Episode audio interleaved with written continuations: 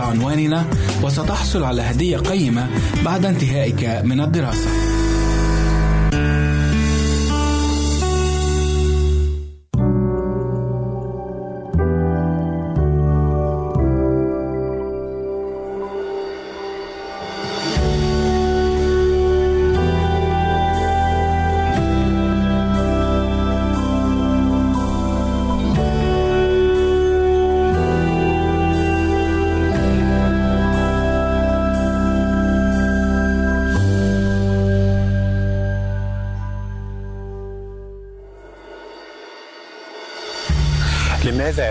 قلب امرأة بالماديات وبثقافة مادية بحتة؟ متى تسكن الأرض قلب المرأة التي تعيش فيها بدلا من أن تسكنها هي؟ إلى أي حد من النتائج يمكن أن يؤدي انفصال المرأة روحيا عن زوجها؟ هل يمكن أن تجد المرأة معنى للحياة في الماديات وحياة المال والجاه والتحرر الأخلاقي؟ هل تتحول الماديات إلى هيروين لا يمكن الاستغناء عنه ولو بالموت؟ لماذا تتحول السلطة والمادة والمتعة إلى مخدرات تخدر العقل والنفس والروح حتى النفس الأخير؟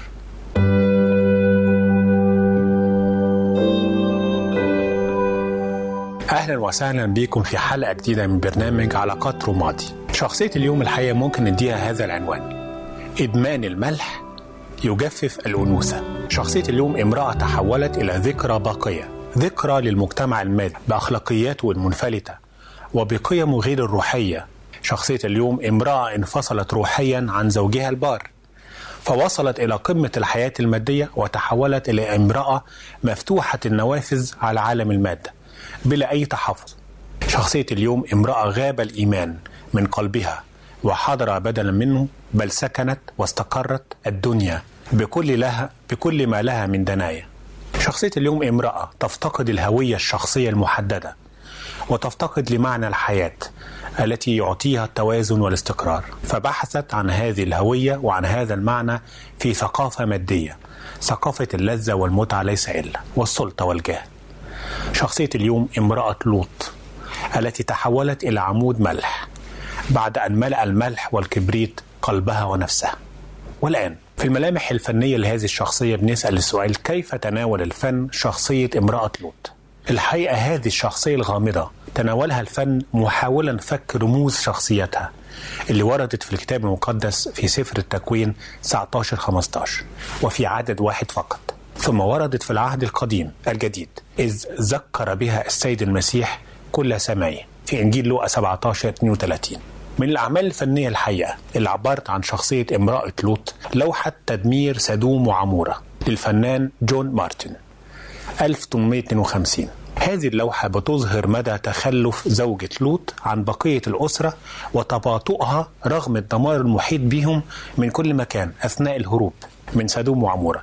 فالمسافة اللي بينها وبين عائلتها وزوجها كبيرة وتبدو عميقة وهي ليست فقط المسافة الجغرافية لكنها أيضا المسافة الروحية والنفسية بينها وبين جوزها.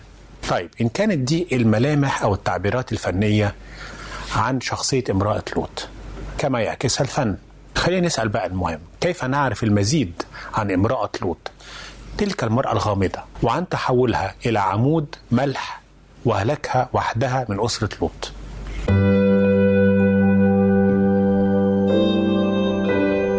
لما بنيجي للملامح الروحية لشخصية امرأة لوط نقدر ندي العنوان ده. امرأة لوط قصة إدمان الملح المجفف للأنوثة.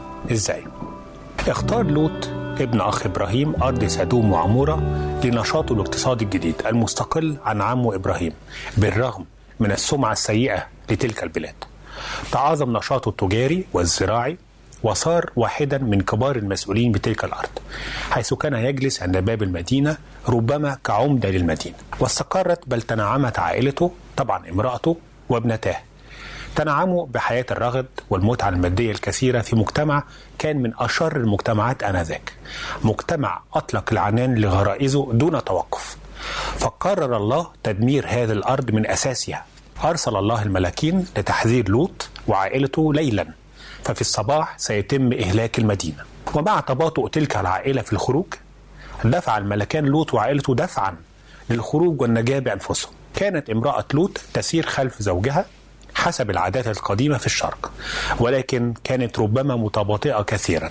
ورغم التحذير الواضح من الملكين بعدم النظر إلى الخلف إلى المدينة وهي تحترق بنار وكبريت إلا أنها نظرت نظرة أخيرة إلى تلك المدينة. فكانت النظرة الأخيرة من عمرها إذ أنها تحولت إلى عمود ملح فماتت واقفة في مكانها. فإن كانت دي باختصار قصة امرأة لوط كما وردت في سفر التكوين. بنسأل بقى كيف نعرف المزيد عن امرأة لوط؟ تلك المرأة بشخصيتها المذكورة في عدد واحد فقط. بالأصحاح التاسع عشر من سفر التكوين. هل لها ملامح روحية يمكن التعرف عليها؟ وبنسأل دلوقتي ما هي الملامح الروحية لشخصية امرأة لوط الغامضة؟ الحقيقة ما عندناش كتير من المعلومات عن هذه المرأة. فقط ذكرت في عدد واحد فقط في الأصحاح التاسع عشر من سفر التكوين وهو العدد اللي بيلخص وبيكشف عن شخصية وحياة ونهاية هذه المرأة. لكن من السياق الثقافي أو الظروف التاريخية والسياق الكتابي كمان ظروف كل النص قبل وبعد هذه الآية الوحيدة عن امرأة لوط يمكننا اكتشاف الملامح الروحية لهذه المرأة. من خلال الكلمات الخمس المكونة للعدد اللي بيذكر عنها. خمس كلمات. ونظرت امرأته من ورائه فصارت عمود ملح. نظرت امرأته من ورائه فصارت عمود ملح. خمس كلمات. واحد. امرأة نظرت إلى انتمائها للمادية. لم تكن امرأة لوط على ما يبدو شخصية روحية. تنتمي بإيمانها إلى الرب أو يهوى الإله الحقيقي الوحيد إله إبراهيم عم زوجها والأب الروحي للعائلة كلها وأيضا إله زوجها لوط. فنظرت إلى الخلف حيث حياتها التي كانت هو تعبير الحقيقة عن قلبها المتعلق بتلك الحياة المادية. حياة الطرف والسلطة والجاه وربما الأمور الأخرى المسكوت عنها والتي كانت تشكل ثقافة منحلة بكاملها في تلك المدينة.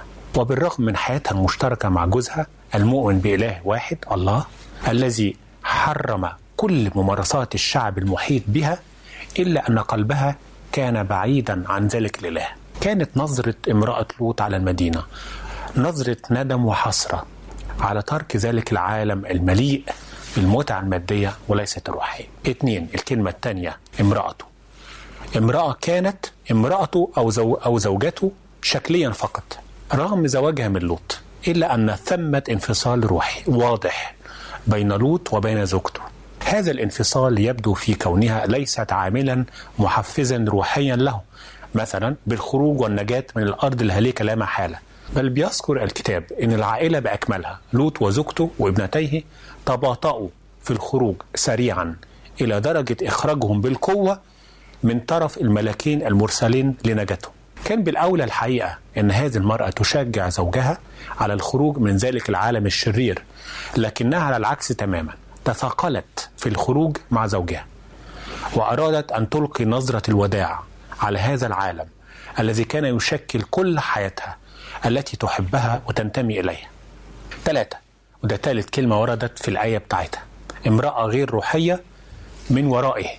كلمة هي من ورائه. كانت امرأة لوط على ما يبدو امرأة غير روحية وربما من وراء زوجها أو في غياب زوجها. لأن لوط كان هو الرجل البار الذي كان أحيانا طبعا يساوم على المكاسب ويسمح لنفسه بالوجود في جو غير روحي على الإطلاق. لكنه ربما كان لا يسمح بممارسات شريرة أو الانغماس في أمور مادية لا ترضي الله من طرف زوجته. تماما مثل زوجات بعض المسؤولين ورجال الأعمال إذ ربما يفعلن ما هو أشر في الخفاء. مما يفعلن في العلانية أمام أزواجهم أربعة الكلمة الرابعة والصفة الرابعة أيضا. امرأة صارت. الكلمة الرابعة صارت. امرأة صارت أي تحولت روحيا. من محتمل جدا ان إن امرأة لوط تكون قد تعرضت لكثير من التربية الروحية والأخلاقية من الأب الروحي للعائلة إبراهيم رجل الله والإيمان العظيم. كما كان لوط رجلها رغم اخطائه وميوله المثيرة للتساؤل أحيانا لكن كان مؤمن. إذ كان رجلا بارا بشهادة بطرس الرسول عنه في بطرس الثانية 2 من 7 ل 9 ورغم ذلك صارت أو تحولت تلك المرأة روحيا إلى الأسوأ عندما انغمست بالكامل في مجتمع منحل. خمسة والكلمة الخامسة أو التعبير الخامس عنها في نفس الآية بتاعتها الوحيدة بتدينا الصفة الخامسة امرأة عمود ملح. صارت امرأة امرأة لوط عمود ملح. نتيجة قلبها المتجه إلى الخلف الذي عطلها عن النجاة.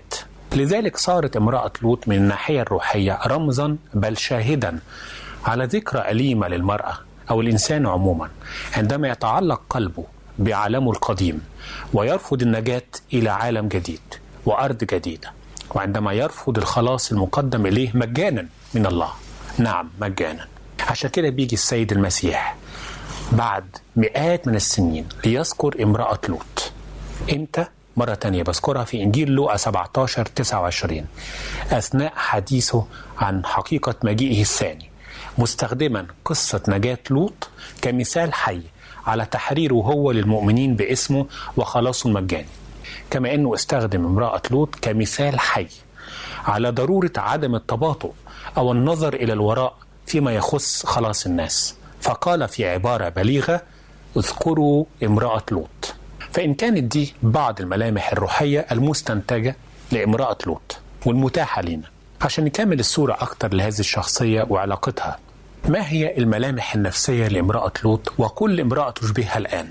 هل هناك من تحتاج أن تتذكر امرأة لوط كي تتعلم من تجربتها مع الهلاك؟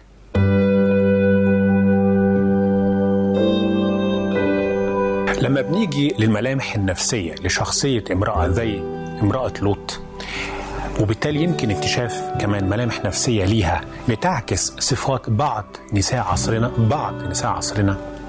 بنقول الآتي واحد امرأة عمود الملح مدمنة للملح.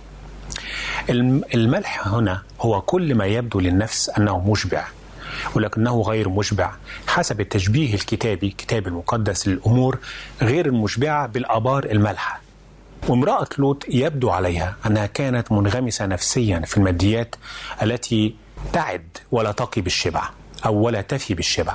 تماما زي إدمان بعض النساء للسلطة والجاه وكل ما هو مادي يبدو أنه مشبع للنفس. لكنه للأسف يتحول إلى إدمان إدمان الملح إلى هيروين نفسي إلى ملح يزيد من العطش الداخلي. اثنين امرأة عمو امرأة عمود الملح تتمسك بهوية الملح. دي نقطة الحقيقة محتاجين نعرفها مع بعض أكتر. كانت امرأة لوط مثلها مثل بعض النساء حاليا تبحث عن هوية شخصية مستقلة لها ولأسرتها وده من حقها لأنها هي وزوجها لوط كانا تابعين دائما لإبراهيم. ربما أدى ده إلى شعورها بأنها امرأة بهوية مهزوزة هوية تابعة في كل شيء لإبراهيم.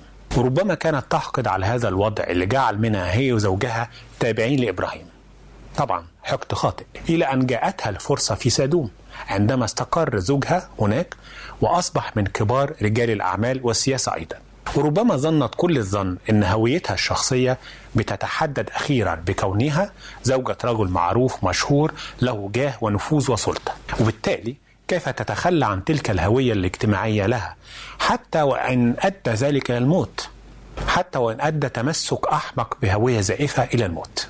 ثلاثة امرأة عمود الملح بعيدا عن نوع آخر من الملح. النوع الأولاني قلنا عليه الملح ملح العالم تقريبا بالتشبيه المسيحي الدارج اللي مش بيشبع الماديات وغيره. لكن في معنى تاني ونوع آخر للملح اللي هو تحدث عنه السيد المسيح بقوله أنتم ملح الأرض أنتم نور العالم. والملح هنا ليس من النوع الذي أهلك امرأة لوط بل هو ملح الطعام الذي يحفظه من الفساد كما أنه يعطي الطعام مذاقه. ولما نطبق الفكرة دي على امرأة لوط نلاقي إن هي للأسف ومع كل امرأة متمسكة بهوية زائفة من ملح الماديات والمظاهر نكتشف أنها كانت بعيدة كل البعد عن معنى الملح الثاني اللي هو معنى الحياة. فالملح يعطي مذاقا للطعام. كما أننا نحن نعطي معنى ومذاقا ولونا للحياة ونحفظ العالم من الفساد. لكن معنى الحياة ده كان بعيد كتير عن قلب امرأة لوط. وهنا بيجي الفراغ النفسي الرهيب اللي بيحاول الإنسان أن يملاه بحثا عن معنى لحياته. في ماديات في سلطة في جاه في نفوذ في استهلاك في مجتمع الاستهلاك اللي بنعيش فيه. لكل المتعة الحسية. واحدة الحقيقة على سبيل المثال مثلا واحدة من زوجات دكتاتور سابق وجدوا في خزانتها مئات الأزواج من الأحذية. طيب إن كان دي بعض الملامح النفسية لشخصية امرأة لوط ومعها نساء ما زلنا في إصرار على التحول إلى عمود ملح في النهاية. كيف نساعد نساء الملح؟ ملح الدنيا والدنايا المدمنات للسلطة والجاه والماديات. كيف نتعامل معهم أو معهن كي يعود معنى الحياة الحقيقي إليهن.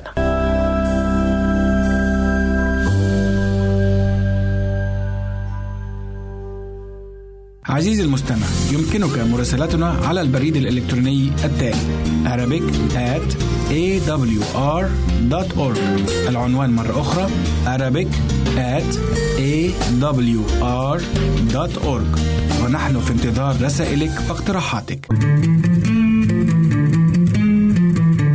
أنتم تستمعون إلى إذاعة صوت الوعي.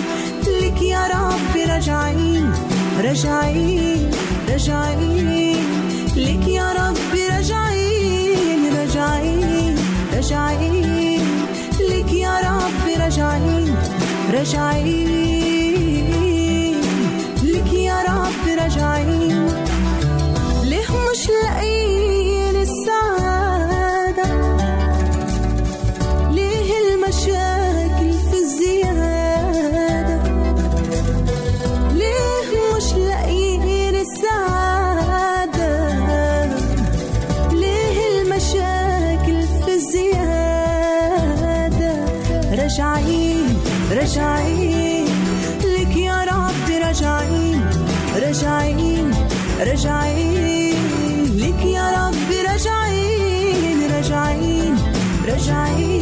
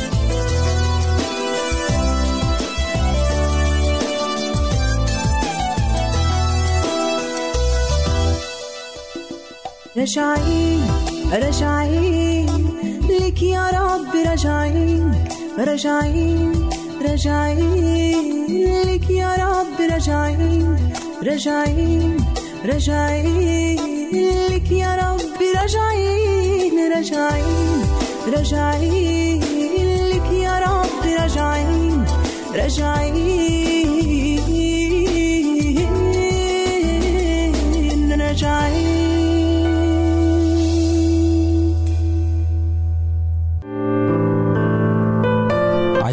المستمع يمكنك مراسلتنا على عنواننا الإلكتروني Arabic at awr.org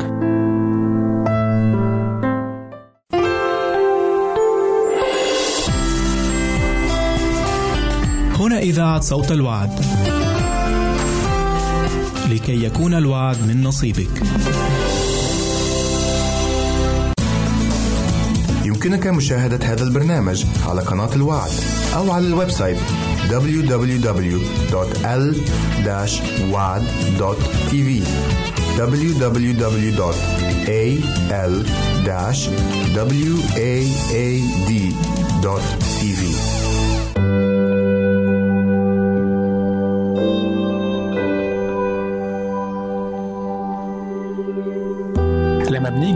للجزء العملي أو كيفية التعامل مع الشخصية أو تعامل الشخصية مع نفسها بعد ما استعرضنا الملامح الفنية والروحية والنفسية للشخصية. بنسأل الأسئلة دي المهمة كيف نتعامل روحيا ونفسيا مع شخصية مثل امرأة لوط؟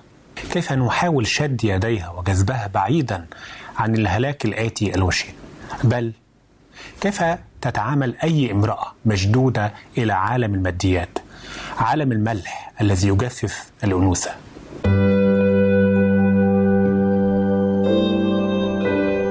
أولا روحيا واحد كشف أعمال الظلمة. يعني إيه الكلام ده؟ ألف التشجيع على البوح.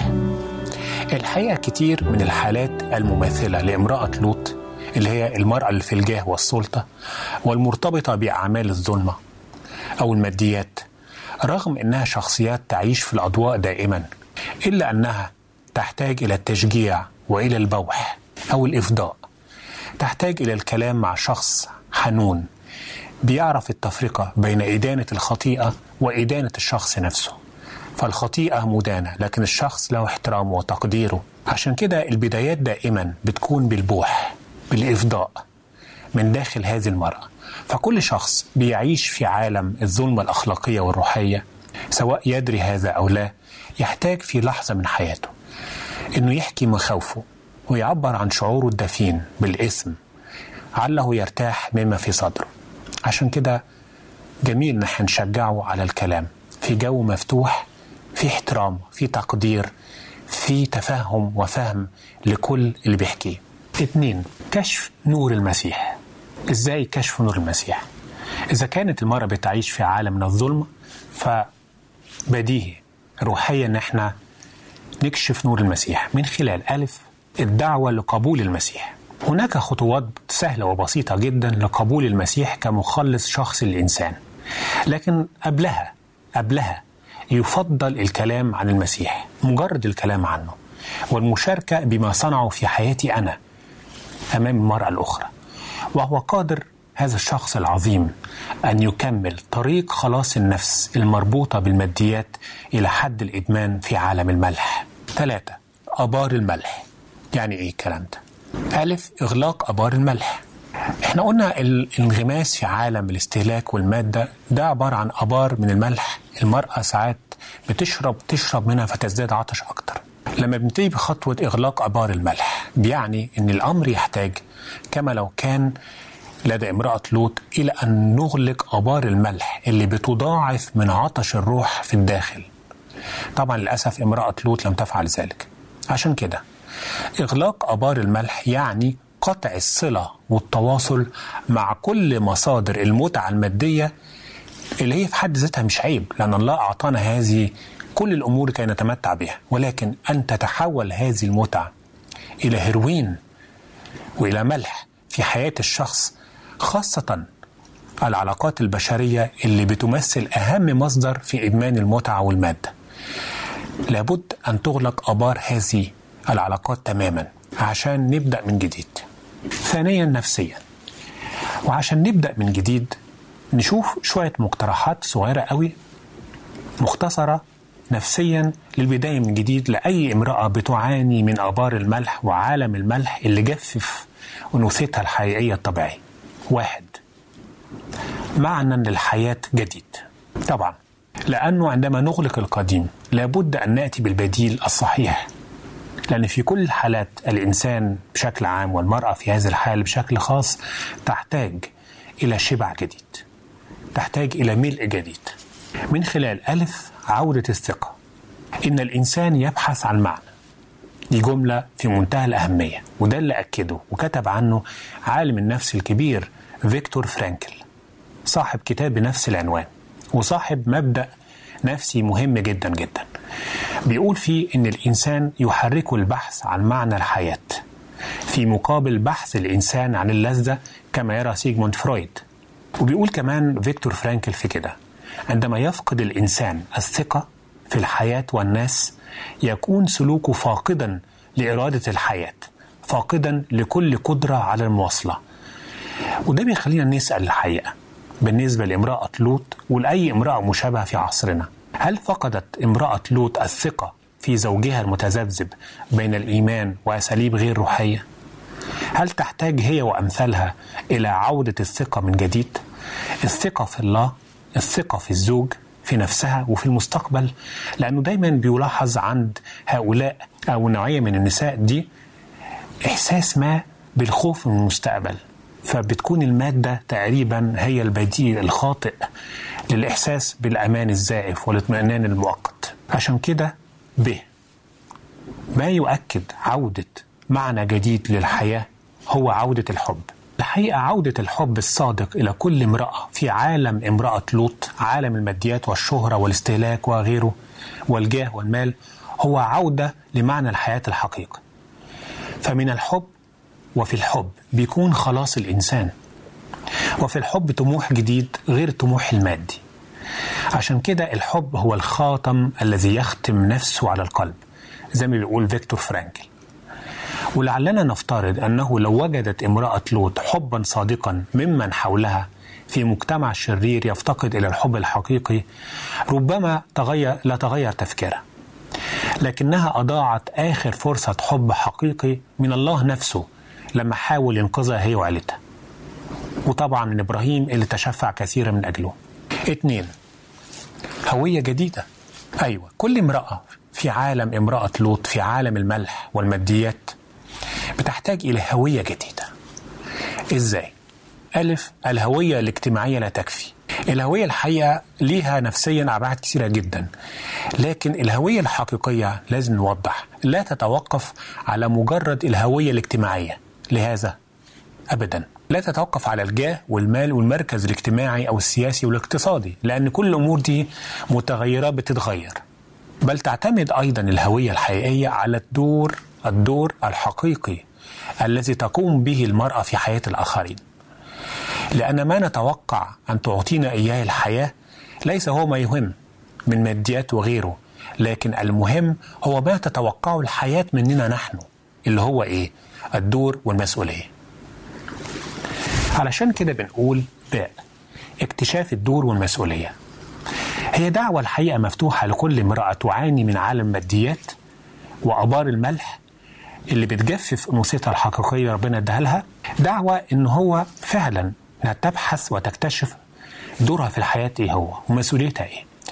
لأنه كم من نساء لهن جاه ومال اكتشفنا ذلك الدور الحقيقة وتلك المسؤولية نساء معاصرات لينا بنشوفهم في كل مكان.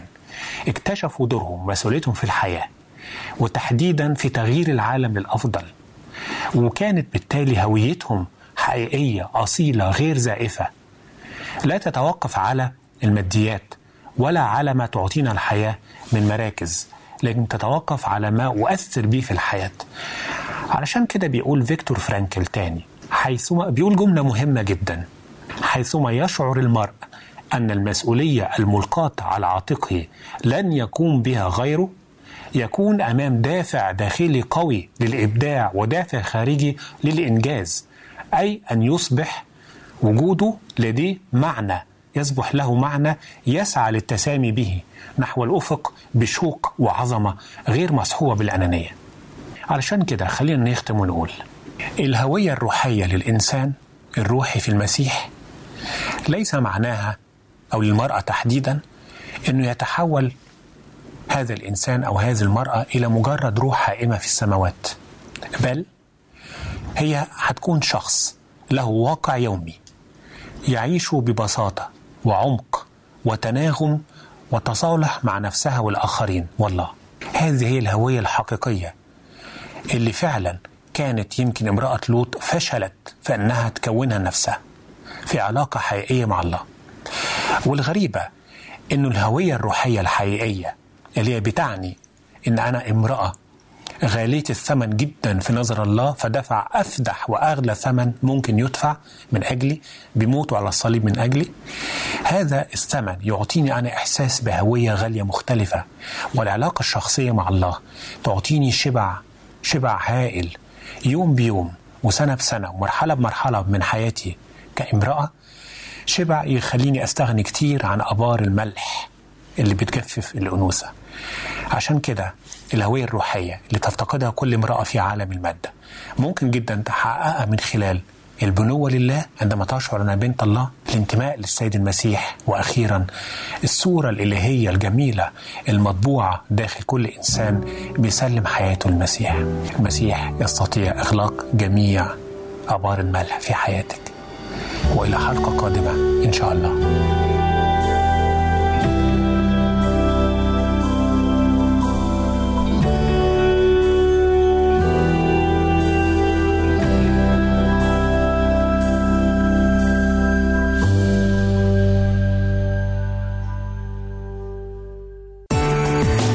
إذا أردت دراسة الكتاب المقدس يمكنك الكتابة إلينا على عنواننا وستحصل على هدية قيمة بعد انتهائك من الدراسة.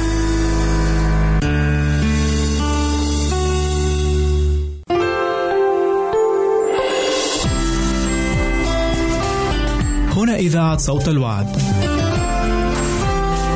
لكي يكون الوعد من نصيبك.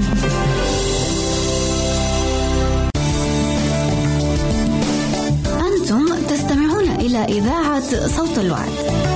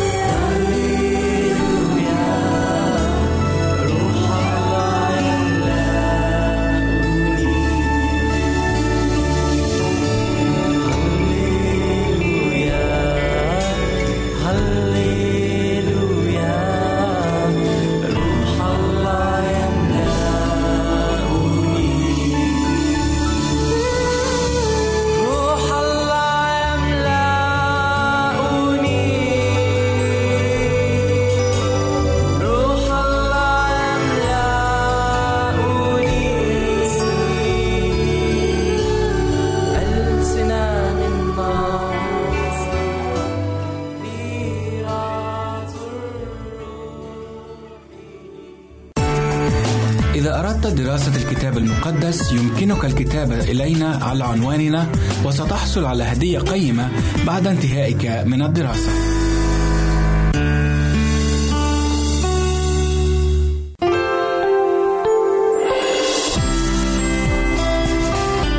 هنا إذاعة صوت الوعد. لكي يكون الوعد من نصيبك.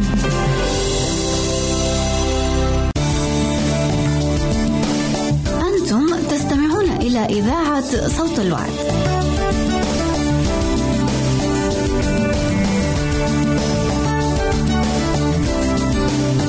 أهلا وسهلا بكم أحبائي المستمعين والمستمعات في حلقة جديدة من برنامجكم أمثال الحكيم حكمة النهاردة مأخوذة من سفر الأمثال إصحاح عشرة وعدد 31 و 32 يقول الحكيم فم الصديق ينبت الحكمة أما لسان الأكاذيب فيقطع. شفة الصديق تعرفان المرضي وفم الأشرار أكاذيب. سليمان الحكيم بيعمل مقارنة في الآيتين دول بين فم الصديق وفم الشرير. ففي البداية سليمان الحكيم بيتكلم عن فم الصديق. فم الصديق بيقول ينبت الحكمة. ينبت حكمة. يطلع حكمة. تتكلم بالحكمة. أما لسان الأكاذيب فيقطع. تعالوا نشوف فم الصديق. ليه بينبت حكمة؟ أول شيء فم الصديق مختلف لأنه مملوء من الروح القدس. ونتخيل إن لما يكون إنسان في قلبه الروح القدس إيه نوعية الكلام اللي ممكن يخرجها هذا الفم؟ بالتأكيد ما يقدرش يطلع كلمة راضية من فاهي. ليه؟ لأنه هو بيقول إزاي أطلع كلمة راضية ولو حاول إن هو يطلع كلمة شريرة تلاقي حتى لسانه مش مطوع إن هو يطلع الشر من جوه. ليه؟ لأن ما فيش جواه شر في جواه الروح القدس. والروح القدس هو روح البركة لا اللعنة. هو روح الحب وليس روح الكراهية. هو روح الغفران والتسامح وليس روح الكراهية والانتقام. فبالله هنا يا أحباء إن الإنسان الصديق ما يقدرش يطلع الكلمة السيئة من شفتيه. ليه؟ لأن قلبه مملوء من الروح القدس والروح القدس منور حياته من الداخل. أيضا يا أحباء فم الصديق مختلف. ليه؟ لأن هذا الفم مقاد من القلب النقي. فم مملوء بالروح القدس بيطلع بركة ما يطلعش لعنة. بيطلع حب ما بيطلعش كره. كمان الفم ده مقاد. السواق بتاعه فين؟ السواق القائد بتاعه فين؟ القائد بتاعه القلب من الداخل. فهنا بيتكلم وبيقول إن القلب لو فيه الله من الداخل مش ممكن ابدا اللسان يقول عكس ما موجود في القلب. عشان كده داود كان بيتكلم وبيطلب وبيقول خبأت كلامك في قلبي. كي لا أخطئ إليك. يا داود لما تحب تخبي كلام ربنا تخبئه فين؟ يقول أخبيه في قلبي. تخبيه في قلبك. اشمعنى القلب؟ يقول عشان هو ده الدينامو المعمل اللي بيطلع كل التصرفات وكل الكلام اللي بيقوله اللسان. فلو القلب نقي هيطلع كلام نقي. ولو القلب فيه كراهية الكراهية هتطلع على خلال اللسان. عشان كده الحكيم بيقول إن فم الصديق ينبت الحكمة يتكلم بالحكمة. ليه يتكلم بالحكمة؟ لأن أساسا النبع اللي جوه قلب الصديق هو قلب نقي. فالقلب النقي بيطلع إيه؟ بيطلع كلام نقي. فهنا بنشوف السلسلة. مش الكلام هو المهم في حد ذاته لأن في ناس بتتصنع التقوى في ناس بتتصنع الفضيلة في ناس شغلانتها إنها تقول كلام منمق ولكن قلبهم من الداخل بيكون مملوء غش وخداع. مش على دول بيتكلم ربنا ولكن بيتكلم عن المؤمن الحقيقي.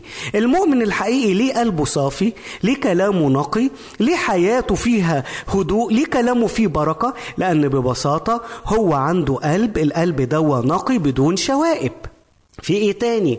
فم الصديقين ماله؟ فم الصديق يسيطر عليه الله. فم الشرير الشيطان هو اللي بيسيطر. بس لما تيجي للبار بقى لا لا لا يحط إيده كده. أول ما الكلمة الغلطة إذا يعني فكر يقول كلمة غلطة أو إذا طلعت كده على سهوة تلاقي إيده على طول بت- بتتحط كده على البق تقول للفم إيه؟ اسكت اسكت للكلمة ادخلي جوه ادخلي جوه. أنت رايحة فين؟ أنا ما أقولش كده. الله! طب إزاي ده؟ إزاي ده حصل؟ إيه اللي خلى الإيد تتحرك كده بسرعة؟ ليه؟ لأن ال- الفم ده مسيطر عليه من مين؟ مسيطر عليه من الله نفسه. الله هو اللي مسيطر عليه. وعشان كده داود بيقول يا رب خلي الحارس ده على فمي عشان ما أقولش الكلمة الغلط عشان أقول الكلمة في الوقت المناسب. الحارس فايدته أو عمله إن هو يسمح بدخول من هم مرغوب في دخولهم وبخروج من ينبغي أن يخرجوا. هو اللي بينظم الدخول والخروج. ده نفس الحكاية. داود بيطلب بيقول له يا رب أنا عايز عسكري كده عايز جندي يقف كده على باب شفايفي عشان لو الكلمة الوحشة هتطلع من لساني هتطلع من الفم على طول الحارس ده يعمل إيه؟ الحارس ده يقول لها خش جوه ما تتقليش ده مكان غلط. وانت غلط ما تطلعيش. ويوقف الكلمة. لكن لو الكلمة للبنيان الكلمة للبناء لو الكلمة دي للخير للمحبة للتقدم يقول لها اخرجي اخرجي انت في مكانك الصحيح وينظم هو العلاقة. فإذا يا أحباء فم الصديق مملوء من الروح القدس مقاد من قلب نقي مسيطر عليه من الله وكمان الإنسان الصديق هو أيضا حكيم. وعشان كده صفة أخرى من صفات الحكمة أنه يعرف ما يقول فهو عاقل يفكر قبل أن يتكلم. بيوزن الكلمة قبل ما يقولها بيوزن الكلمة قبل ما يقولها ياخد كده برها لحظات ويقعد يفكر فيها مع نفسه. هل أقول الكلمة دي ولا لأ؟ هل في وقتها ولا هتجيب ضرر؟ هل لو قلتها بالشكل ده هل هتجيب النتيجة اللي أنا عايزها؟ ويبتدي يفكر. وبعد تفكير حتى لو تفكير قليل ولكنه بيحسب الحساب. وبسرعة يتخذ القرار ويطلع قرار صائب. ليه؟ لأنه إنسان يعلم ما يقول. وهو ده فم إيه؟ فم الصديق ينبت الحكمة. وعشان كده أحبائي لازم نلاحظ العلاقة بين القلب وبين اللسان إذا كان الكلام هو ثمرة طيبة إذا كان الكلمة الطيبة هي ثمرة طيبة لكن الأهم من الثمر هو الشجر لأن الشجرة هي اللي بتحدد نوع الثمر طيب إيه الشجرة اللي عندنا؟ هو القلب. لو الإنسان عندنا قلبنا نقي قلبنا طاهر هيكون كلامنا نقي وكلامنا أيضا طاهر. في ناس بتحاول إنها تدرب لسانها على الكلام الكويس وده مش وحش في حد ذاته. ولكن الأهم من كده إن أنا أقدر أدرب قلبي قدام ربنا. يا رب أنت درب قلبي إزاي يكون قلب صالح؟ إزاي يكون قلب نقي؟ ساعتها مش هغلب أبدا إن أنا أروض اللسان. وإن أنا أخضع الذات. وإن أنا أقول كل كلمة بمعونة الله تكون صالحة. وإن أنا أكون إنسان أمجد الله في كل ما أقول وما ألمح بالقول أيضا يا أحبائي. ده فم الصديقين. طيب نيجي لفم الأشرار أو فم الشرير. إيه بقى؟ ماله فم الشرير؟ إيه مواصفاته؟ يقول الكتاب إن فم الشرير ماله؟ يقول لك أما لسان الأجاذيب فيقطع. الله ده لسان الإيه؟ الأكاذيب ها؟ الكذب. الشرير ما يعرفش يقول الصدق. الشرير إذا قال الصدق عشان يوصل بيه لغرض كاذب. شفتوا؟ بيقول الحق لأنه يريد به باطل لأنه شرير. طيب ليه ليه الإنسان الشرير بيقول الكذب؟ لأنه ببساطة شديد مين اللي ساكن جوه القلب إذا كان الإنسان الصديق الروح القدس هو اللي في قلبه فالإنسان الخاطئ مين اللي ساكن في قلبه اللي ساكن في قلبه إبليس طب وإيه صفات إبليس يقول الرب يسوع إنه قتال وإنه كذاب وأبو الكذاب وأبو الكذاب إذا الإنسان اللي بيكذب بيكذب ليه؟ لأن مين اللي قايد حياته؟ مين اللي مسيطر عليه؟ الشيطان نفسه والشيطان بيوجهه لفين؟ بيوجهه للكذب بيوجهه للخداع بيوجهه لكل فعل ردي وعشان كده فم الأشرار يسكنه الغش يسكنه الغش ليه؟ لأنه نابع أساسا من طريق إبليس ليه ليه ليه هنا بنقول إن الإنسان الكاذب لسانه يقطع؟ لأن أساسا اللسان ده جاي منين؟ جاي من إبليس. إبليس الكذاب وأبو كل كذاب هو اللي خلى الإنسان ده يكذب. أيضا يقول الكتاب إن لسان الشرير أو لسان الكذب سيقطع. آه، يعني إيه يقطع؟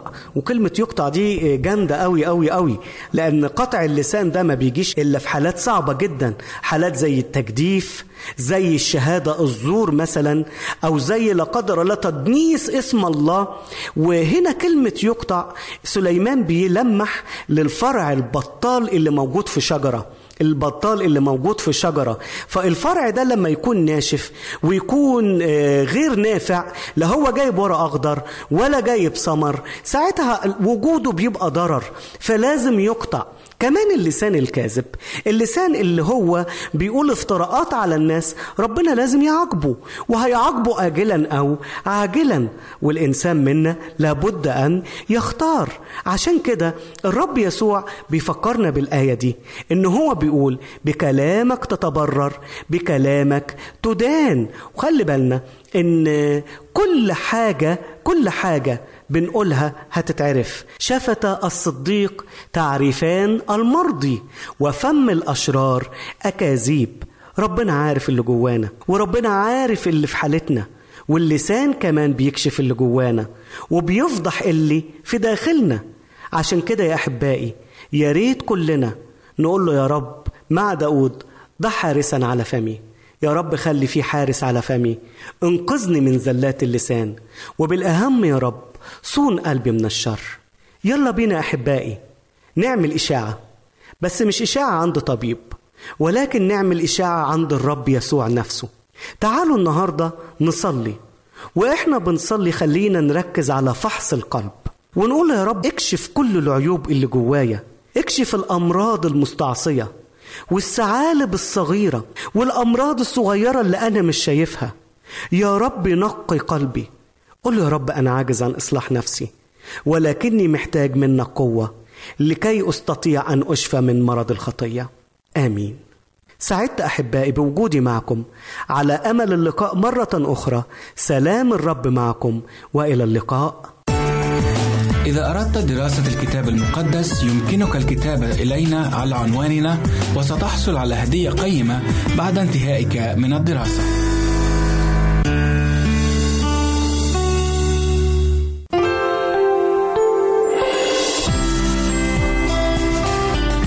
إذاعة صوت الوعد.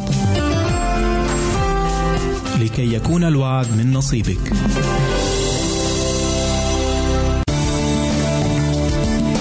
أنتم تستمعون إلى إذاعة صوت الوعد.